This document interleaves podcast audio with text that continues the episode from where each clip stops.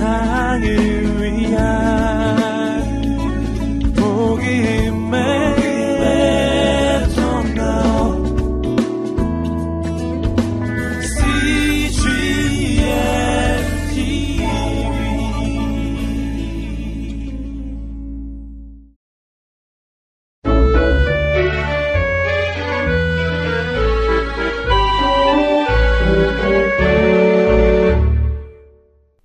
(21일) 출애굽기 (16장부터 17장) 말씀입니다.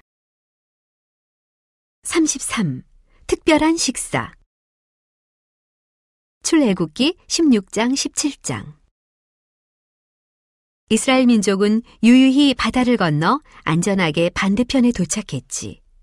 그리고 파라오는 다시는 이스라엘 민족의 머리카락 하나도 다치게 할 수 없게 되었어. 이스라엘 사람들은 신이 나서 앞으로 걸어갔단다. 하나님께서 보내신 구름 기둥을 따라서 그리고 모세의 뒤를 쫓아서 걸어갔지. 이스라엘 민족은 새로운 나라, 하나님께서 약속하신 땅을 향해 가고 있었어. 그래, 가나안으로 가는 거야. 여행을 하다 보면 잠을 잘 곳이 필요하지. 그래서 이스라엘 민족은 천막을 가지고 다녔단다. 저녁이 되어 구름 기둥이 가만히 멈춰서면 그 자리에 천막을 쳤어. 그리고 천막 안에서 밤새 푹 잠을 잔단다. 다음 날 아침 잠에서 깨어나면 천막을 다시 걷어 잘 챙기지. 이렇게 매일 조금씩 앞으로 나아갔단다. 이 여행은 결코 쉬운 여행이 아니었어. 사막을 가로질러 가는 여행이었거든. 사막이 어떤 곳인지 아니? 그곳에서는 식물들이 잘 자라지 않는단다. 주위가 온통 모래뿐이야. 간혹 나무나 풀들이 자라는 곳이 있긴 하지만 그런 곳은 아주 드물단다. 사막을 가다 보면 중간에 산들도 있단다. 그 산에도 풀은 거의 자라지 않아. 사람 덩치보다 더 큰 바위만 있는 바위산이거든. 사막에는 특히 물이 거의 없단다. 가끔 작은 호수나 우물이 있는 곳을 지나기도 하지. 사막에서 우물을 만나면 그때는 오랜만에 물을 실컷 마실 수 있는 기회지. 양동이로 우물 속에 있는 시원한 물을 길어 실컷 마실 수 있지. 이스라엘 사람들은 이집트를 떠날 때 먹을 것을 많이 챙겨왔어. 하지만 여행을 시작하고 얼마 지나지 않아 챙겨온 음식이 모두 떨어졌어. 가져온 음식을 다 먹어버린 거야. 이제 무엇을 먹지? 이 사막 한가운데서 먹을 것을 구할 방법도 없고. 먹을 것이 떨어지자 사람들은 모세에게 불평하기 시작했단다. 모세, 무엇 때문에 우리를 이집트에서 끌고 나온 거야? 먹을 것도 없는 이 사막으로 우리를 끌고 온 사람은 바로 당신이잖아. 책임을 져. 이러다 우리 모두 굶어 죽겠어. 그냥 이집트에서 살았으면 더 좋았잖아. 이집트에는 고기도 있고 빵도 있었다고. 이스라엘 민족이 가나안까지 가는 동안 먹을 음식이 있어야 한다는 것을 하나님께서 정말 모르셨을까? 아니야. 그런 것쯤은 하나님도 당연히 알고 계시지. 하나님께서 모세에게 말씀하셨어. 내가 하늘에서 빵을 비처럼 내려보내겠다. 사람들은 내일 빵을 먹게 될 것이다. 그리고 오늘 저녁에는 고기를 먹게 될 것이다. 빵과 고기라고? 이 사막에서? 어떻게? 우리 생각으로는 진짜로 이해가 안 되는 일이지만 우리 하나님께는 안 되는 일이 하나도 없단다. 저녁이 되자 엄청나게 많은 새가 날아왔어. 크고 살이 통통하게 오른 새들이었지. 자세히 보니 메추라기들이었어. 메추라기들은 아주 멀리서부터 날아온 것 같았어. 이곳까지 날아오느라 힘이 빠진 메추라기들은 저절로 땅바닥에 픽 하고 떨어졌단다.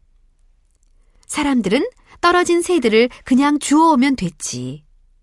주워온 메추라기를 잡아서 불에 구웠단다. 이스라엘 민족은 그날 저녁 고기를 먹었어. 하나님께서 약속하신 그대로지? 고기를 맛있게 먹고 사람들은 기분 좋게 잠을 잤단다. 그 다음날 아침, 천막에서 밖으로 나온 사람들은 모두 눈이 휘둥그레졌지. 주위에 하얀 곡식 알갱이가 소복이 쌓여 있었거든. 손을 내밀어 그 곡식을 두 손에 퍼담아 맛을 보았지. 그랬더니 단맛이 나는 거야. 모세가 사람들에게 말했어. 이 곡식을 그릇에 담으시오. 그리고 이 곡식으로 빵을 만드시오. 이 곡식의 이름은 만나입니다. 하나님께서 매일 아침 만나를 하늘에서 우리에게 내려주실 것입니다.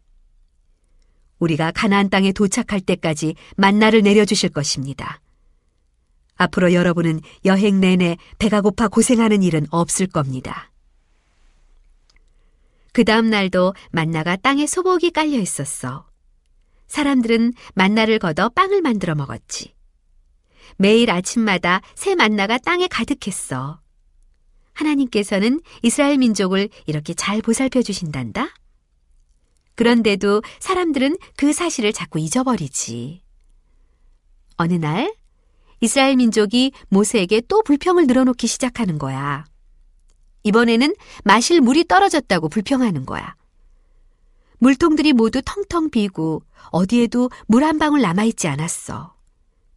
주위를 둘러보아도 연못이나 우물이 하나도 안 보이는 거야. 날씨는 덥고 사람들은 점점 더 목이 말라왔어. 사람들은 모세에게 소리쳤어. 우리에게 물을 줘. 목이 말라 죽겠다고. 물이 없기는 모세도 마찬가지였어. 모세의 물병에도 물이 한 방울도 없었단다. 모세가 하나님께 물었지. 주님, 이제 어떻게 할까요? 사람들이 다시 저에게 화를 냅니다. 하나님께서 모세에게 말씀하셨단다. 저쪽 산이 보이느냐? 그 산에 있는 큰 바위가 보이느냐? 내 지팡이를 들고 남자 어른 서넛을 데리고 그 바위로 가거라. 모세는 하나님의 말씀대로 했지. 모세가 큰 바위 근처에 왔을 때 하나님께서 말씀하셨어. 내 지팡이를 들어 바위를 세게 내리쳐라. 모세는 자기 지팡이를 들고 있는 힘을 다해 바위를 내리쳤어. 그 바람에 바위에 금이 갔어. 그러더니 깨진 바위 틈으로 물이 솟구쳤어.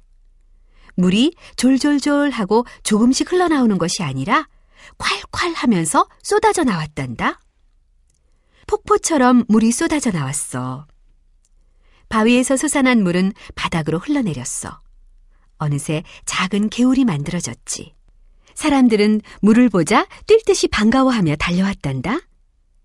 목이 말랐던 사람들은 벌컥벌컥 물을 마셨지.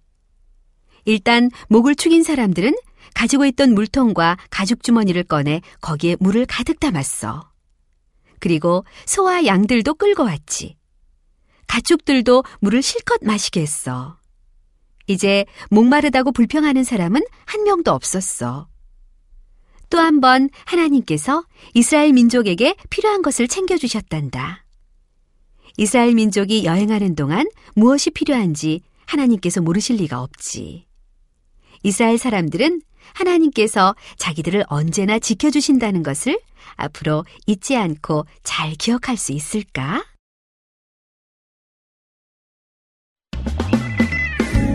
온 세상을 위한